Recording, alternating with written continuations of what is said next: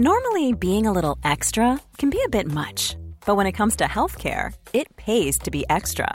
And United Healthcare makes it easy with Health Protector Guard fixed indemnity insurance plans. Underwritten by Golden Rule Insurance Company, they supplement your primary plan, helping you manage out of pocket costs without the usual requirements and restrictions like deductibles and enrollment periods. So when it comes to covering your medical bills, you can feel good about being a little extra. Visit uh1.com to find the Health Protector Guard plan for you.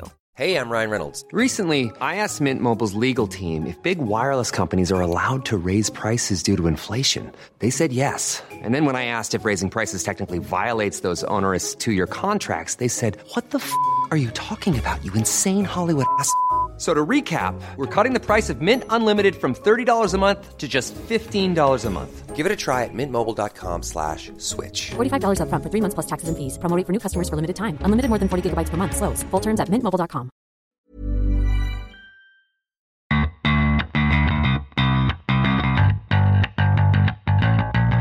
Hello and welcome to the Game Podcast from the Times. It's international break.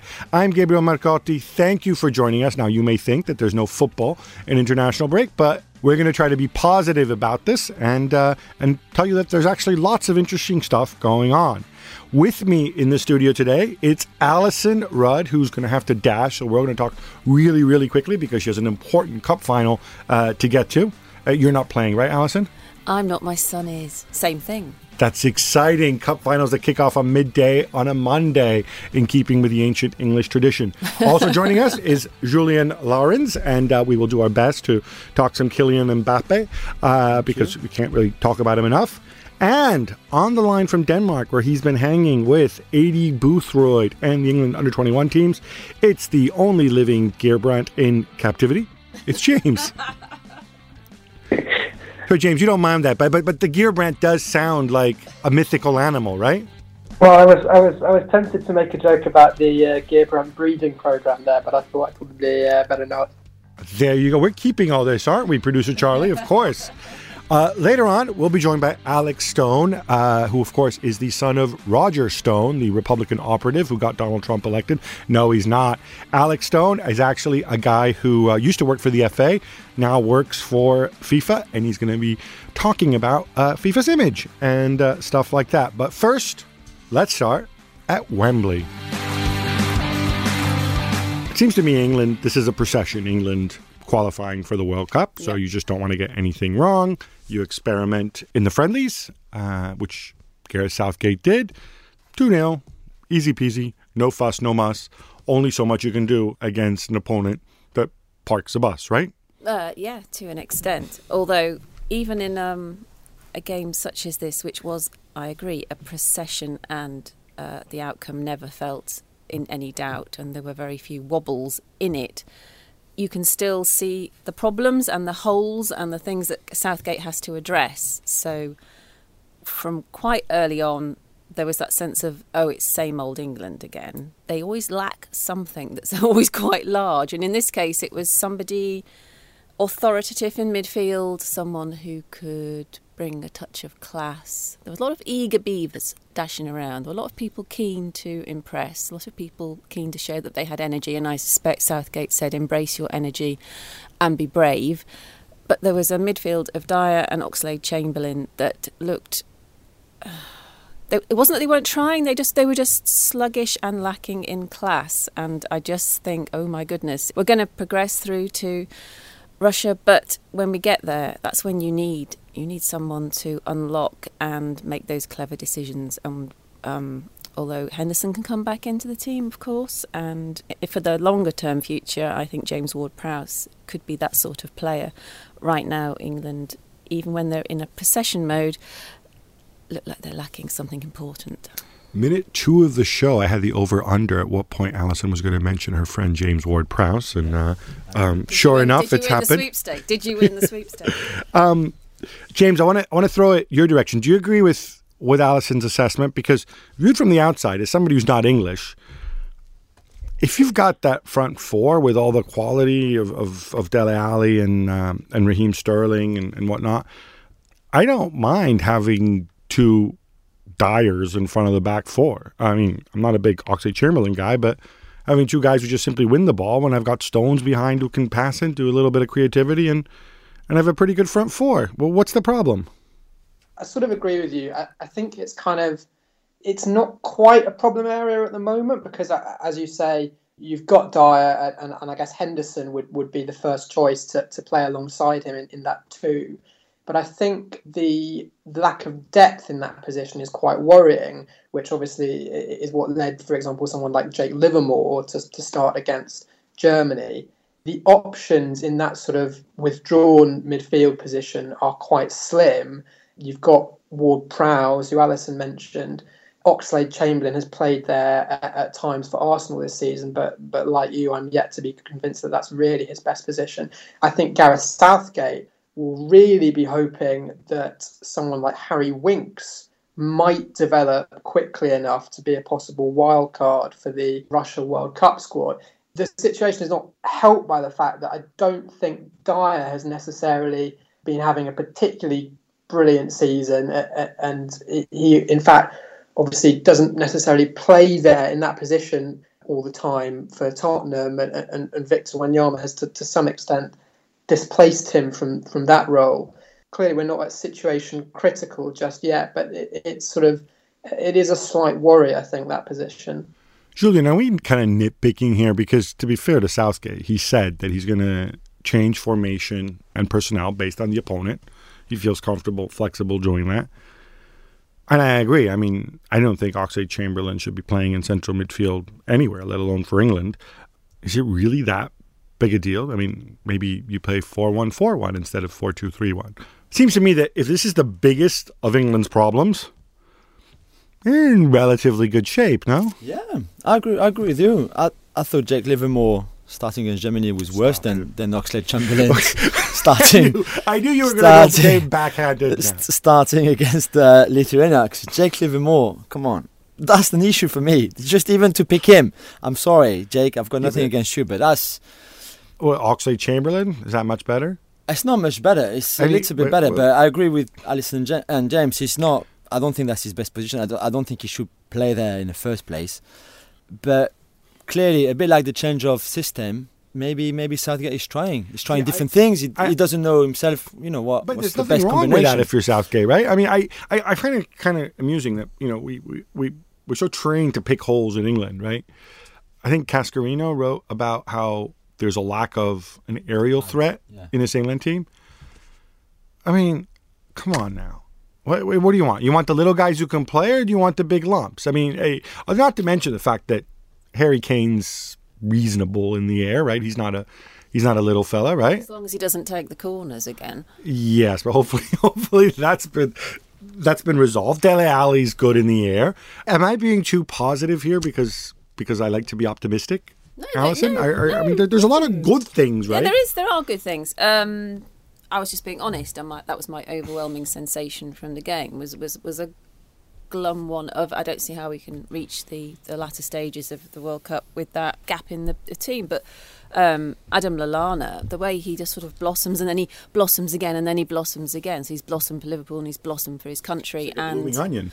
Indeed. And uh, that doesn't happen a lot with England players. There's usually a horrible dip or uh, uh, they make a mistake or they go without scoring, but he's either scored or been involved with goals in his last five appearances. He's and he's an elegant, proper international class player, which no one would have guessed at five years ago. So I think that's a, a fantastic plus. And Dele Alli, yeah, I mean, I'm not entirely sure which way his career is going to go, but I certainly feel most people think when they look at him, he's still got so much more to give. So if he, if his progression continues, then you have old. you have. Well, but I mean, you can't predict that he's going to continue to be great. Things could happen to him. yes, he could be kidnapped by aliens. Indeed, and that was top of my list of things that might happen. He might become hot-headed and, and risky. You never know. You never oh, know. Okay, but it's good that at 20 he's ahead of I most. Yes, I'm saying it's a positive. It's you know, you know my problem, by the way, with the change of formation. Who who else does that? Why why Southgate? Who else changes formation game to yeah, game? Yeah, game to game. Well, Italy do. Not that often though. Well, we do. I mean, he, he Conte did, and Ventura's done it, and we have to do know. it because until well, now we have a crop of younger yeah, players who are pretty yeah. good. But before that, when we had all the rubbish, we had to do it. But then again, we've got people who are used to playing in different formations and are comfortable with it and don't mind sitting there three hours of you know repetitive tactical sessions, which of course English players generally are not used to. And that that's a good segue to the back three. Is that what you wanted to talk about? Exactly. And I thought it was very good against Germany. And I know there have been injuries between the two games, and that's why maybe uh, as well he, he went back to a back four. But I just hope that he keeps working on that because I, I, I did think that he suited most of the players, not Jake Livermore. All right. Well, and that it was promising. That's all. And I was a bit disappointed that yesterday there was another formation. Well, James, let me throw that to you then. If you're going to play back three, which of course most of these players don't play regularly, you need, presumably in a tournament, you need four good center backs because somebody's going to get suspended and injured. Do England actually have four good center backs? I think centre back is, is a really interesting position in, in the England team because before the Euros, I think everyone thought that Stones and Smalling was going to be the partnership of the future. And both those players, to a certain extent, have, have struggled or, or even regressed this season. Phil Jones has played quite well for Manchester United, but obviously was injured for this game. And of course, Gary Cahill has come back into it with Chelsea. But then with Cahill, you have the whole question of whether you know how much his success this season has been down to the fact that he's played in back three with that extra security, and, and whether he would actually be a good option in a in a two. England probably do just about have enough good centre backs, possible centre backs, and there are some good young centre backs coming through. I think Keane has the tools to be really good. Obviously, so the Stones, Smalling, I was shocked. He's 27 now. I mean, I, well, you thought he was younger than that? I don't know. Like, I, I just kind of feel like between Smalling and Jones, we were so excited. I was excited for them. I remember talking to this one scout when he was still at Blackburn who was just raving about what this kid could do. And then it's just like he goes there and his just career just hit, just hits a wall. You know, I. That's a bit harsh. I, I my my simple problem is that, you know, you generally want to get as many of your best players on the pitch as possible find a formation that works. Center back, I don't think is England's deepest position, so I don't I don't mind screwing around with a funny formation if I get an extra attacking midfielder on because you've got lots of good ones. It suits your fullbacks better that formation. It does it though when he plays Bertrand, who's kind of like having like another center back at left back. Well, that's a bit harsh. No, no, he's he's good for what he does, but he's not but then a wing think, back. Think, well, think Walker and Rose then until Walker gets be, injured. Yeah, but you can't always no, I, I take it's, your point. I take there, your point. there was a lack of balance um, against Lithuania in that Walker does do that running up and down, proper wing back, proper fullback, attacking fullback role, and, and Bertrand doesn't.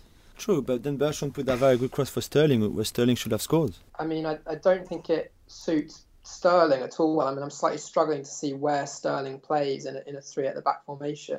I mean, I certainly don't think the world is ready for Raheem Sterling, the wing back. I mean, he could play in a, a front three, but it, it, then you would only have room for two out of Sterling, Alli, and Lallana.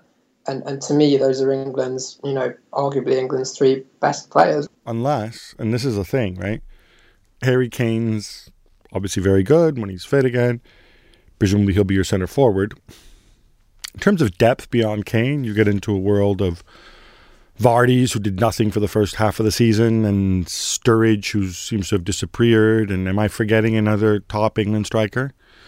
So I'm wondering if maybe is the alternative to, to Kane. Could it be Sterling up front? Maybe. Do you think if if he had been capable of that, Pep would have tried it already at City? And if Pep hadn't tried him, it's because Pep knows that he's just not good. good point. Pep's tried just about everything. I mean, maybe he will at some point, right? Yeah, maybe. maybe. I, you need you need brains to play in false number nine. You need proper brains. That's why someone like Cesc Fabregas was very good at it because he's one of the most clever. If you don't have, you know, the proper football brains to understand the whole, it's a very very difficult job, and I'm not sure everybody can play that role, and I don't know if Sterling can play that role. Ultimately, though, it's only a year to the finals, and I don't care. I don't care how old they are. I don't care. I, I liked Vardy's approach. I don't care what Vardy's last six months have been like. I like the fact that he, he just seemed to have a lot of fun when he came on. That's how you progress in a World Cup. You play the player who's playing well. on the day, not three months before, on the day. Doesn't matter how old he is, he just got to go out there and be in the form of the moment. So I'm, I'm happy with that. I like that bit of England that Vardy came on and had a, a laugh. Well, one guy we haven't mentioned, and it provides a good segue uh, into our under 21s chat, um, is Marcus Rashford. Uh, Ollie Kay has a column in, in Monday's game where he argues that Rashford shouldn't be at the adult table uh, for the time being. He should be with the under 21s. Looking at the strikers from England's under 21 team, I'm kind of imagining a Marcus Rashford, Tammy Abraham dream team strike duo. But James, you're with the under 21s. You'd know better than me. Would you want to see Rashford play under 21s? Well, I'm not sure if I would wanted to see Rashford play under 21s uh, this time. Why? Because wait, wait, wait, wait. Is it because Aidy Boothroyd's there? He'll probably still be there. No. No, just because I think that the um, choice of, uh, of strikers for the senior squad was thin, and, and I think he probably merited a place. But I, I, certainly would be thinking very hard about playing Rashford in the uh, summer under 21 uh, Euros. He could work up front with Abraham. I saw him play against, uh, in what I think is still his one and only under 21 appearance, play against Norway in September when he, he played up front on his own uh, and scored a hat trick, and, and he was absolutely superb that day. And I would be, you know, giving serious consideration to, to playing him in the under 21 Euros this summer, just to, you know, because he's clearly he's not a first choice senior England player. Uh, so you know why, and he's eligible. So why not? Why would you not um, give him the the tournament experience and, and make that England squad as uh, the the under 21 squad as, as strong as possible? This England squad there's not much that excites me. I'm sorry. And really, before the podcast started, we were talking about it, and you know, you and James were raving about some of those guys, and I was like, really? Like, who excites you? Tell me. Well, I mean, Jordan Pickford's a reasonable right. Okay. Goalkeeper. If um, keeper turns you on, but apart from a keeper that turns you on, when I saw Mason, you? I actually did you know the story? What's the deal with Mason? When I saw Mason Holgate play at the start of the season for Everton, yeah, I thought he looked really good. I give you that. What's happened to him? him? No, he's still in, you know he's still in. I think when they play three at the back, for example, he then start. Otherwise, there's a lot of competition. I think a centre half for Everton, and he, I know he can play right back as well, and might play now that Seamus Coleman got that really bad injury. But I give you him. Okay, I give you him. I agree with you. I like him. He excites me. Who else? There's some good defenders there. Yeah. Jack Sam, Sam McQueen and Jack Stephens, they're drooling over those players at Southampton. Alfie Mawson at Swansea, he's he's had um, a breakthrough season. The Stevens Mawson partnership against the, against Germany was was arguably the uh, the most promising part of, of that England team. I want to bring something else. I I covered this is how old I am. You were probably in um, nursery school at the time, but I covered uh, uh, an under 21s in in Holland, um, and you had Rooney, Aaron Lennon, and some other reasonable dude who I can't remember. They were all eligible, but they'd all been capped for England. And so they didn't go to the tournament. And I, I remember being struck by how the the media and stuff treated the tournament like some kind of silly summer tin pot, which I thought was actually really bad. I, I, I think youth tournaments are important. I don't think it's a coincidence that Spain and Germany have won so many of them, and then it's translated onto success at senior level because you're still talking about winning a, a, a European competition, um, an international tournament in an England shirt, and, and this is kind of the future of your team. What's your sense about how the FA and, and how this group of people, you know, generally view it? Uh, are they are they taking it seriously? Do, do, do they do they want to win this summer? Would they be prepared to take, perhaps, as we said, Rashford and Shaw um, into the squad for the summer if it, if it helps them win? Well, I, I mean, we asked Boothroyd this very question, uh, and he said, yes, there's definitely a strong possibility that players who have played for the seniors could then come and play for the under 21s um, this summer. And, and, I think what will kind of potentially favour that scenario is, is, the fact that you know Boothroyd works so closely with Gareth Southgate, and Gareth Southgate has obviously just come up to the seniors, having been under 21 manager. So he, he obviously takes, you know, extremely keen interest in, in that development side. I think broadly, the uh, eligible players who are currently in the senior squad that could move uh, into the under 21s this summer can be kind of split into three groups. You've got Sterling and Alli who who are eligible um, in terms of age. I think they're very unlikely to play, and, and, and frankly, I'm sort of not sure necessarily how helpful it would be for England to see them at that level because I mean they're clearly already you know some of the better players in the first choice senior 11 and you then got the likes of Eric Dier and John Stones who are again uh, like Alli and Sterling they're they're probably in a, a an England first choice senior 11 but both of them have struggled this season to the extent that maybe you would think it might be helpful for them to go to an under 21s tournament. You could suddenly make that argument i think that, that it could be helpful to them in terms of confidence and, and, and gaining more international tournament experience. And then you've got a group of players who are not first choice for the england seniors the likes of rashford shaw Ward Prowse, Redmond, who I think should definitely play for the under 21s this summer. And I, and I think they may well do so. Okay, I'm going to lay this on. I want to get your, your views on this because to me, it's a no brainer. I, I, know there's England friendlies in, in, in June, or not friendlies, but there's competitive games in June, and you might need them for that. But if all these people are eligible for the under 21s, and given especially the history of English football, right? All these young players are hanging out in the England team. You're talking to Captain Wayne Rooney. He's like, hey, Wazza, what's it like to win something in an England shirt? Gee, I would know because I've been a perpetual loser since I've come here. Wouldn't it be good? You finally have this. He, he this, doesn't know what the word perpetual means. No, Come okay, on. but but you have this generation of people who've only known success with their club sides, not with the national team, not in an England shirt uh, there's, there's no Olympics, no track cycling nonsense to go and distract you this summer. Why not go all in and bring all these people in? While you're at it, maybe bring Southgate too, so we don't have to see Aidy Boothroyd. Sorry. My kind of only reservation with bringing them all in, and, and I and I am kind of would kind of be tempted to do that because I think you know I kind of want to see that eleven because I, I think it's a really good eleven. But if if you were to bring every player who is eligible into the under 21s for this summer, you might end up with a front six that looks something like Dier and Ward Prowse.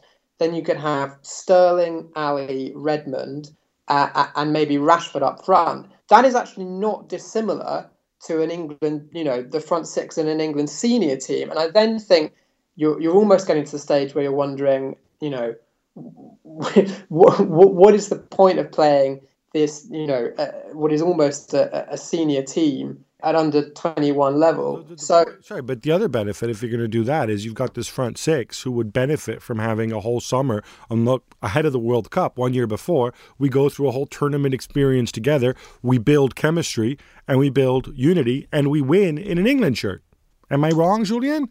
You're not wrong. Just Thank think you. about the 2015 and the 21 European Championship, which was a complete disaster for England when Harry Kane was brought in. There was that same debate with Harry Kane. Should we take Harry Kane? Should we not? Should we take him? He went there after a very long season already. He was he was dreadful. England were dreadful. They finished bottom of their group. Even Italy beat them. I mean, come on. Haha. there was no positives in Kane being there. You know, he went there. If you if you say yeah, but it's a good experience. A year later, he went to the Euros and it was as bad in the normal Euros than in the under twenty one a year before. So I'm not so sure that the experience is that great. Secondly, I don't think it's that easy for players who have England caps already or regular in the in the Premier League to come down and play with under 21 in a tournament like this. It looks great and it looks fantastic. That front six that James mentioned looks great. I'm not sure one is that easy. Ah, you've put you've put your finger Two, on it, Julien. No, no, no. Two, they all have had. Most of them would have had a very very long seasons already at club level, and then to go on and have probably three friendlies before a full training camp again for that under 21. The whole under 21 tournament, which means no summer. Some of them who played in the Euros the last summer would have had no summer already in 2016. I just think it's a lot for those players. And again, I don't think it's that easy to, because they're there, we're going to win it well, in 2015, no, England right. thought. So, no, you're right. So, so no, let's go and send Solly March and no. Cauley Woodrow. No, you're okay. right. You're right. No, no, no, no, no. The point about Harry Kane is spot on, but actually, you've got to learn from that. And what you learn from that is it's not fair to make Harry Kane the focal point. He was the star He was going to go in and save the team single handed. And it was every question at every Tottenham press conference was is this going to be detrimental to his league form for the club and do you want him to go and it was it was became a bit of an obsession if you send them all if you pack the team with everyone who's already a star and eligible and capped for the first team it's a completely different vibe i think. A lot can happen in the next 3 years. Like a chatbot may be your new best friend but what won't change needing health insurance United Healthcare Tri Term Medical Plans are available for these changing times.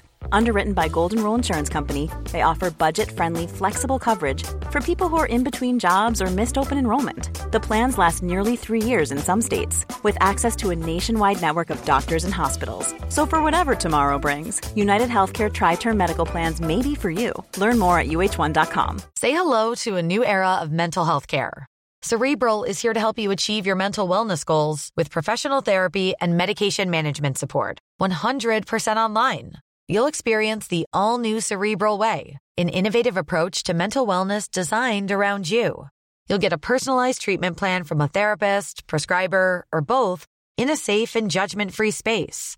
Your cerebral therapist or prescriber will outline a customized plan with clear milestones along the way so you can get to feeling your best.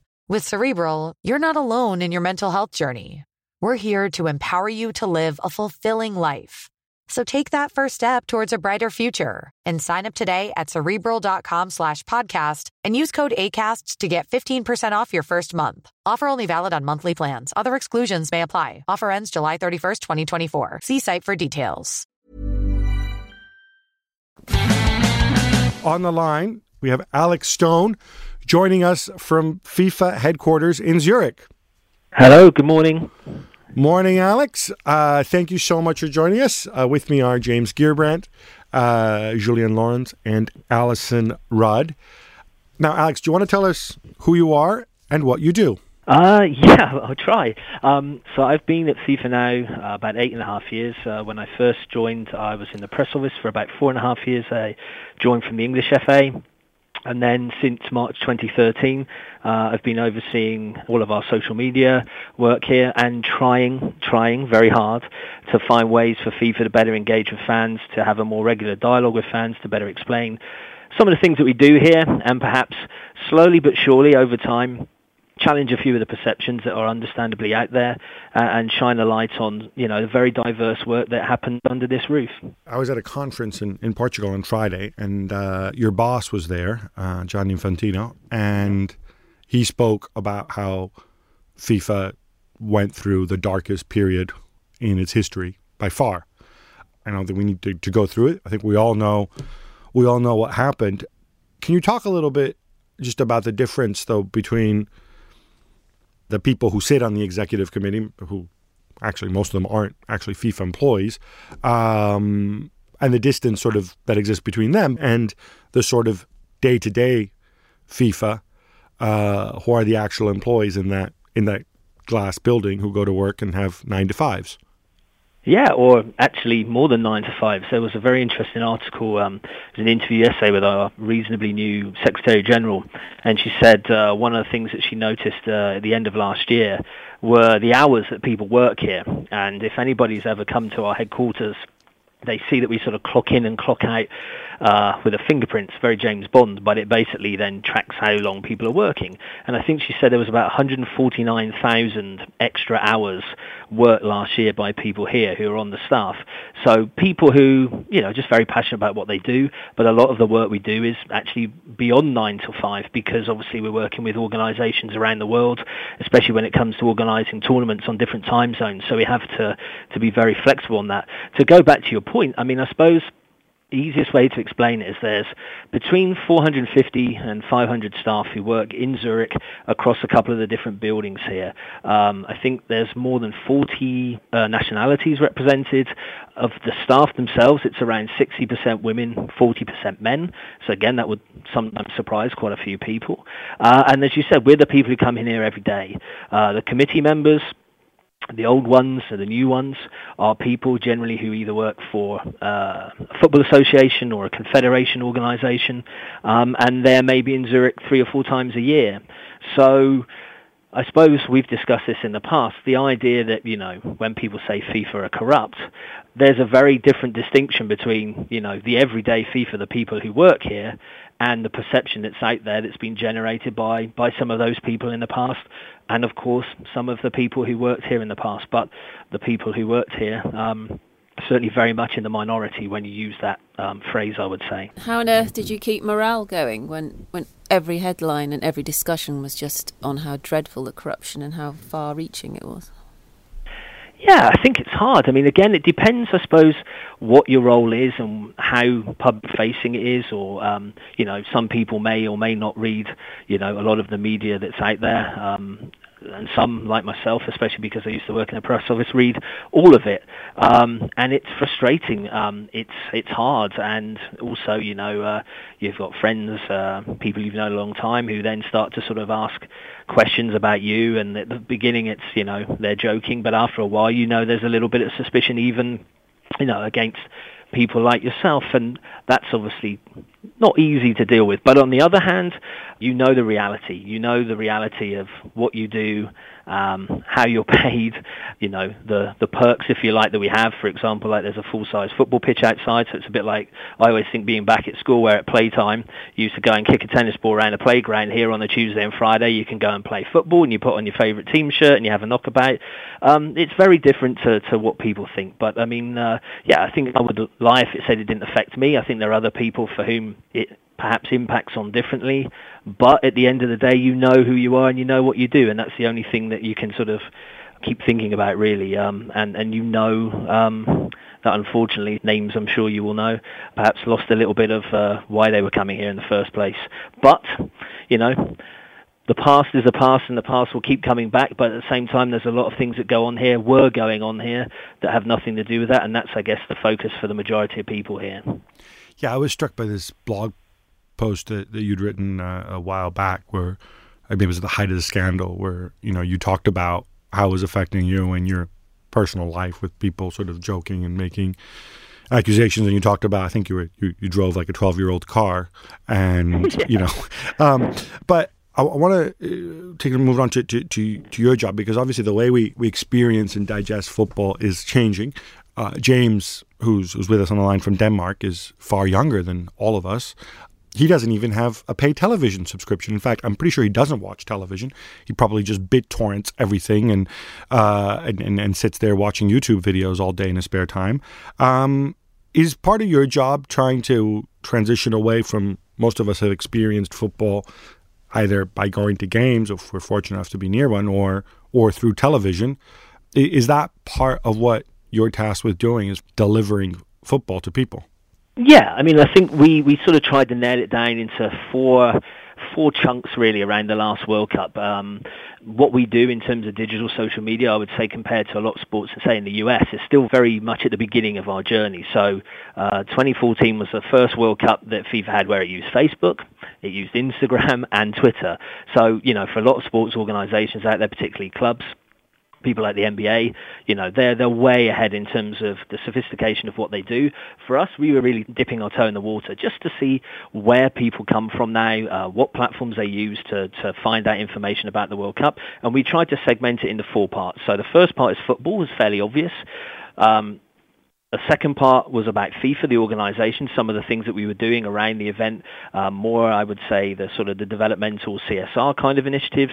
One was around just having Corporate fun, speak. so a lot oh, of the oh, games. Alex, stop. Corporate speak. Yeah. I'm not going to let you say CSR without getting okay. without without explaining what it is corporate social responsibility. Long story short, we have an event every World Cup. I think the first one I remember was in South Africa, where effectively there's organisations around the world. They're under an um, umbrella organisation called Football for Hope. These are predominantly NGOs that we give a very small amount of funding to every year. These people do incredible work, and we invite then kids from all around the world to come to the country where the World Cup's being hosted, and they not only have a football tournament themselves but they have sort of workshops, educational workshops, cultural exchange kind of stuff, um, and so that sort of thing is happening on the uh, on the ground. And again, it's something we try to obviously explain that um, these are things that we organise, facilitate. A lot of people don't know that because they're focused very much on the football. Um, yeah, we have a lot of games, interactive kind of things where fans can get involved, and the one thing that we didn't do much of in Brazil, but very much drives a lot of the work I do now is around facilitating the fan journey. So again, sounds corporate speak, but basically, how can we help people? You know, if you go to Russia, for example, in 2018, and you don't understand the Cyrillic alphabet, how can we help fans coming from all around the world in different languages just to find their way around, to find out information about tickets or transportation, things that are going on in the stadium, what time they need to arrive, what can they take in.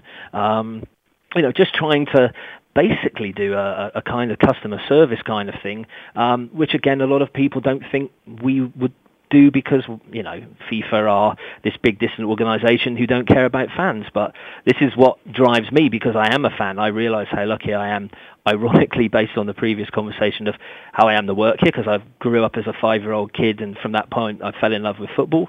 Um, and what we try to think is, well, if I wasn't working here but I was going to one of these events, what would I want FIFA to be doing to just help me get around the country and basically, um, you know, have a good time as best as possible? James, I'm gonna I'm gonna let you ask the next question because other than professional footballers, you're the only twenty-something person I know. Um, and your media habits are different from mine and uh, people over the age of 30 or indeed 40. Um, what do you want Alex to do for you? One thing that comes to mind, which I always think is brilliant, is is in American sports, and, I, and I don't know how feasible this is, but for example, in the NBA or, or in the NFL, uh, actually, uh, particularly the NBA, I think you can go onto the website, the NBA.com website, after each match and, and basically watch the, the highlights of, of each game for free, which kind of, you know, pointed contrast with um, football, where, for example, I know FIFA takes down 10 greatest World Cup goals videos off, off YouTube. So, uh, I mean, that uh, that's just kind of an, an interesting disparity that kind of springs to mind. I mean, in terms of what we do, um, so for each of our events, we always have uh, I think it's about two, two and a half minute free highlights that are on our website that come through our YouTube channel. Um, the takedown is obviously something that we experienced probably for the first time in 2014. The number of fans who are uploading their own uh, clips, creating their own clips, or taking things off TV, and and you know this is something that I guess, if I'm honest, wasn't really something I was prepared for, or I don't think the organisation were, and that is something we have to very much protect the broadcasters for because at the moment that's the, the basis of how FIFA generates the bulk of its revenue through selling those TV rights. It's been a big conversation here, certainly over I think the last two years around how can we make more of that kind of content that fans we know from football but from other sports want more and more, which is that short form, snackable kind of video. Uh, we obviously are working, I think, quite closely with our rights broadcasters to see how that can be um, sort of organised. I think we tested this with Fox in Canada for the last Women's World Cup in 2015, where they were allowed to cut and clip and upload um, goal clips very quickly. It was hugely popular across the US. But again, I guess you could argue that some of our um, sort of contracts and also our model in terms of how we base our revenue on is a little bit different.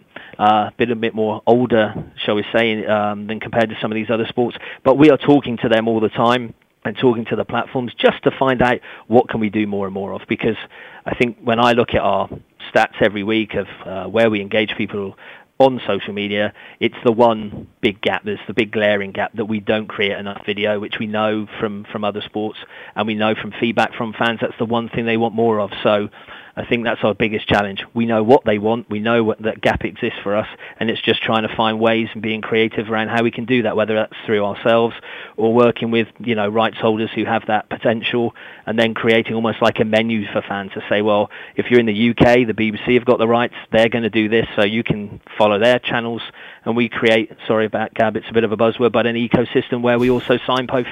Um, fans where they can get that kind of stuff. One solution as, as this goes on might be broadcasters getting into the idea that if people take their content and put it on YouTube, it promotes them and you know figuring out a way to do that. Maybe even FIFA holding back five minutes of highlights and actually encouraging people to go and cut them into their own videos and whatever else. And at the same time saying if you use other highlights, then you get in trouble, but you don't need to because you can go and use these ones. Alex, I'm going to leave you with this. You you used to to work for the FA. I'm assuming you're an England fan, correct? Indeed, yes. Watching the game last night, although my son was born in Switzerland and doesn't show quite the same level of enthusiasm. He's, He's more quite happy that the Swiss have won five out of five in their group at the moment. He's more That's of a hard. Hop Schwitz kind of guy. Um, Yeah, exactly. It's tough. You know, even around the Euros, I asked him what shirt he wanted to buy, and uh, he wanted the red one with a, a cross on it, and not the other kind of E- England St George's cross. So uh, that's uh, that's a tough one to get your head around. But uh, That's awful, man. Anyway, um, so seriously, come on. Uh, So football fandom is patriarchal, right? Alex's son was born in Switzerland. So, what? It's accident Well- of birth. Yeah, but still, naturally, he goes to school with you know Swiss people, and his friends are Swiss, and nat- naturally, the same with my kids. Were you going to tell me? You, but Well, no, on. but I have to push hard for France. You know what I mean? Like, Your kids and are- their mum is kids- Welsh, you- and they were born in London, Your and kids it's like support mess. France and Wales. Please tell me they don't support England. No, because I did a lot of work, you know, very early age. Ale- Alex, you're basically being accused of not working hard enough on your Yeah. son. that's uh, yeah something I hear often at home actually. So uh, Especially when you're supposed I'll to be take an that on expert. board. You're supposed to be an expert on media and communications. Uh, I'll leave you. I'll leave you with this question: What's going to happen first? England to win a World Cup or FIFA to start getting good press? Oh, that's a tough one. I think, I think I see little, I see little glimmers. I see little glimmers of good press, very little glimmers, but I think there's there's an understanding of what we need to do. Uh, we also need to work much harder. I know this is a conversation we've also had in the past about how we communicate with people and being far more open. Uh, England to win a World Cup, well, that'd be amazing. Um, I watched a game last night. Hard to tell. I know I'd like both to happen, but I'm going to go for the good press because uh, I can't. I can control that more than I can what goes on on the pitch for England. but it's cool. It's great to see some younger players, and uh, uh, I like. I like what Gareth's saying. Um, have a lot of respect for some of the stuff he's trying to do. So let's see. Let's see if he's a new approach, bringing a lot of those players through from the 21s. Um, yeah, you never know. You never know. There's there's a lot of goodish teams out there. Not too many that are really outstanding. So you never know. Okay, enough FIFA. How about everybody's favorite part of the show? How about some quick hits? Germany beat England in a friendly and then beat Azerbaijan. Yeah, big deal. But Alyson, I want to ask you about the man honored by the Germans against England, one Lucas Podolski. 130 caps, 49 international goals, World Cup winner, silverware in three different countries, and yet a figure of fun for some. Have we been a bit unkind to him? Well, I don't know who's being unkind. I mean, people didn't like the speeches and the accolades and the, the honouring that went on in the game against England. But for goodness sake, he's only 31. I mean, it's a fairy tale quit, isn't it? You you score against England, the old enemy, uh, on home soil. You you go at the peak of your game and you go knowing that you are beloved. I don't quite see what there is to be uh, cruel about that. I think he's done it spot on. A lot of people could learn from that. minor correction. The old enemy thing, that only works one way. Germany's used to having everybody else consider them their biggest rivals. And Germany, I don't think, consider anybody their biggest rivals. England have beaten them three times. Yes, they don't care about you. They just point to the four stars on their chest. And a few more euros as No, well. but it's true. Everybody thinks, oh, Germany's our biggest rival. England thinks it. Italy thinks it. Holland think it. They're obsessed with it, right? That's true. And the Germans are like, ha, silly little people. Scotland get a late, late, late goal to beat Slovenia, not for the first time, and they move up to fourth place in the group. Um, James, you've written a thing or two on Scottish football recently, and yes, I am trolling you. Um, this is just prolonging the agony, isn't it? No, in, in terms of their qualification chances, I don't necessarily think so. I mean, uh, they're now only two points behind um, Slovakia, who currently occupy the, the second place, the, the playoff spot, and they've still got the home game against Slovakia to come. Now, I know Slovakia have, done better in recent tournaments that are, are qualifying than Scotland have, but I don't think they're necessarily a hugely better team. So, purely in terms of qualifying, I think they've got a live chance. Whether it would have been better in the long run for Scottish football to have suffered a result that would have forced the removal of Gordon Strachan, that is another argument entirely. Oh, you're you saying they'd be better off without Wee Gordon?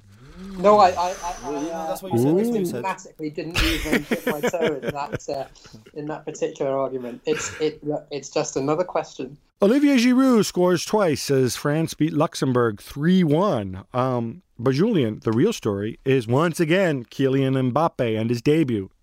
when I wrote this last night, I said reportedly Manchester United are now obsessed with him too. But of course, in Spain, you had uh, uh, all these stories about Real Madrid wanting Mbappe to team up with Karim Benzema, which sounds absolutely demented to me because then what do you do with Gareth Bale and, and or Cristiano and their gigantic contracts? But anyway, um, I don't think he's going to move this summer. Am I wrong? No, you're right, Gab. As as, as often, almost always. Advantage um, Gab. Unless unless someone offers 110, 120 million, which again, you know, some people might do that, but that's that's how much he's going to be worth next next next summer, the summer after, because it's just so good.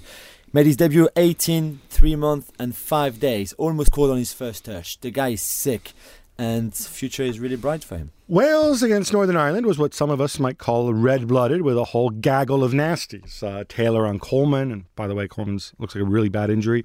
Gareth Bale on O'Shea, Whelan on Allen, and they're supposed to be club teammates. Now, listen, is this just stuff happening and Coleman was unlucky? Well, of, course, of course he was unlucky, and you no one would claim that, that Taylor was, was trying to break anybody's leg. But what's going on here, if anything is going on, is that I think Wales are a very frustrated team. They left the Euros as heroes, and all they can seem to summon is draw after draw, and it doesn't look terribly exciting, and it looks like their qualification for the World Cup might be in jeopardy. And when that happens, you start resorting to the old qualities of passion and guts and going for it. And if you go too far, then sometimes the tackles go too far as well. Cristiano Ronaldo's two goals at the weekend bring his career total to 70, meaning he's 12th on the all time list, level with um, Stern John. Uh, he's 14 behind the highest ranked European Ferenc Puskas and a whopping 39 behind the world record holder Ali Daei. Simple question, James. Ronaldo's 32 and has 70. Messi is 29 and has 58. Neymar is 25 and he has 51. Who out of those three is going to end up with the most when they retire? Well, I don't think anyone is going to overtake um, Ali Daei, but uh, I think looking at those trajectories, you would have to say that Neymar is likely to end up with the most goals out of out of those players which is kind of uh, incredible. I mean, and Messi suffers from the same thing, but but obviously, whereas Ronaldo gets to play against some very weak nations in European qualifying, obviously South American qualifying is much much more competitive, and there are fewer weak teams. So I mean, for Neymar to finish ahead of Ronaldo would, would be kind of extraordinary, but I think it it will happen. Mm, the other thing, of course, is Neymar only occasionally plays at centre forward. Um, and I suppose the one thing in Ronaldo's favour is that he plays for, no disrespect, a weaker national side. So you could imagine Ronaldo playing on until he's 40, whereas, you know, Neymar and Messi will presumably face more competition once their skills decline. The one that looks really bad is Messi then, though. And, and we all know that, you know, it's far difficult for him at international level, but still, you know, it's Hey, those numbers really, considering really the team he plays for, and yeah, I was I like, wow. I know, I know. We may have to do some reevaluating soon. Julien, for those who don't know, Brazil have been scarily good in South America, winning seven of seven games under Tite. They beat Uruguay 4 1 away after going a goal down. Paulinho, former Tottenham star Paulinho, getting a hat trick. Whereas Argentina stunk it up. Right, they beat Chile 1 0, but they're Messi dependent. They're pretty awful. Um, anything you'd like to add? Yes, so I did a Marcotti uh, because the Brazil game kicked off at 11 UK time on Wednesday night or Thursday night. The Argentina game kicked off at 11:30, so I had two screens and uh, watching the two games, and one was so boring. The Argentina Chile, nothing. I, I just don't understand how you can have so many good players if you're Argentina and playing so badly. It just doesn't make any sense. Aguero, Messi, Di Maria, and Higuain all started together uh, with Mascherano and Biglia behind them. It just it was not there was no flow to it. Brazil, on the other hand, I thought were incredibly good and outstanding, and they were one 0 down after Cavani scored a penalty and then scored four goals. They could have scored more. They were that good. Remember November, Brazil thrashed Argentina 3 0. I know it was in Brazil, but still, and they're eight points clear of Argentina in the ranking, seven of Uruguay, and like you said, Tite doing an amazing job. And this week, Argentina playing Bolivia, That's which right. they will they will have no oxygen, and you know they will struggle. I think where Brazil play Paraguay, and I think it's going to be a walk in the park. But they're fascinating those uh, South America qualifiers. FIFA rankings have Argentina at number one and Brazil at number two. It's I know they are what they are, but I know, but are Brazil the best team in the world right now?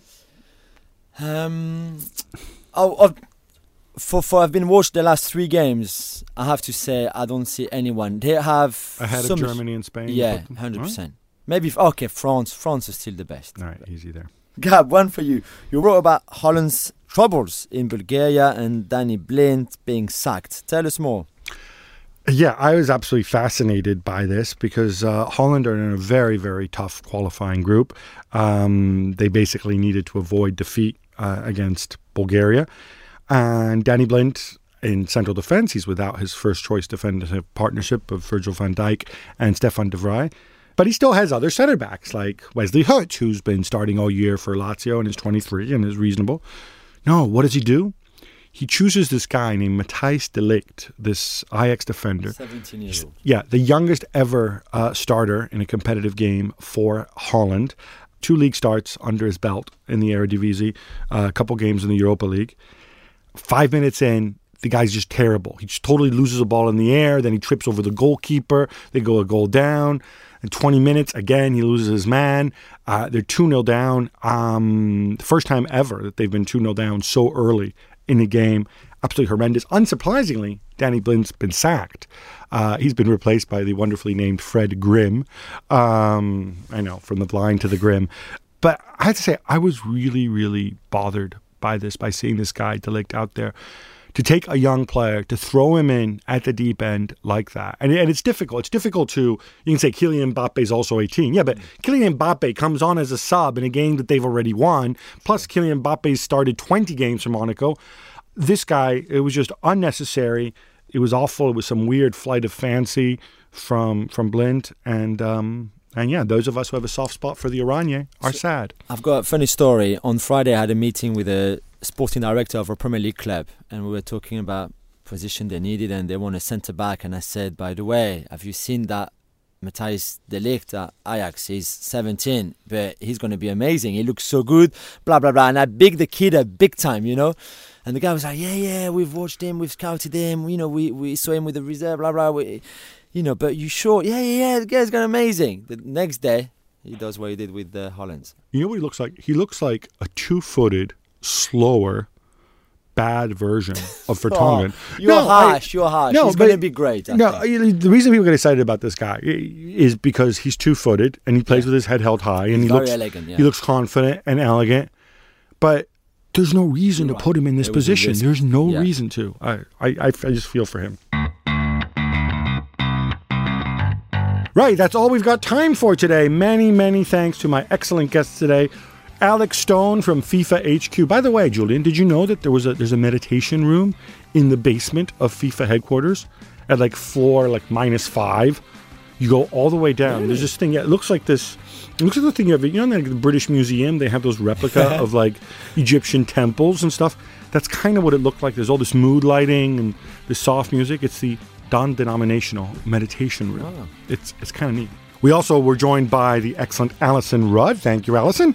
Uh, Julien Laurens, and down the line from Denmark, it's James Gheerbrant.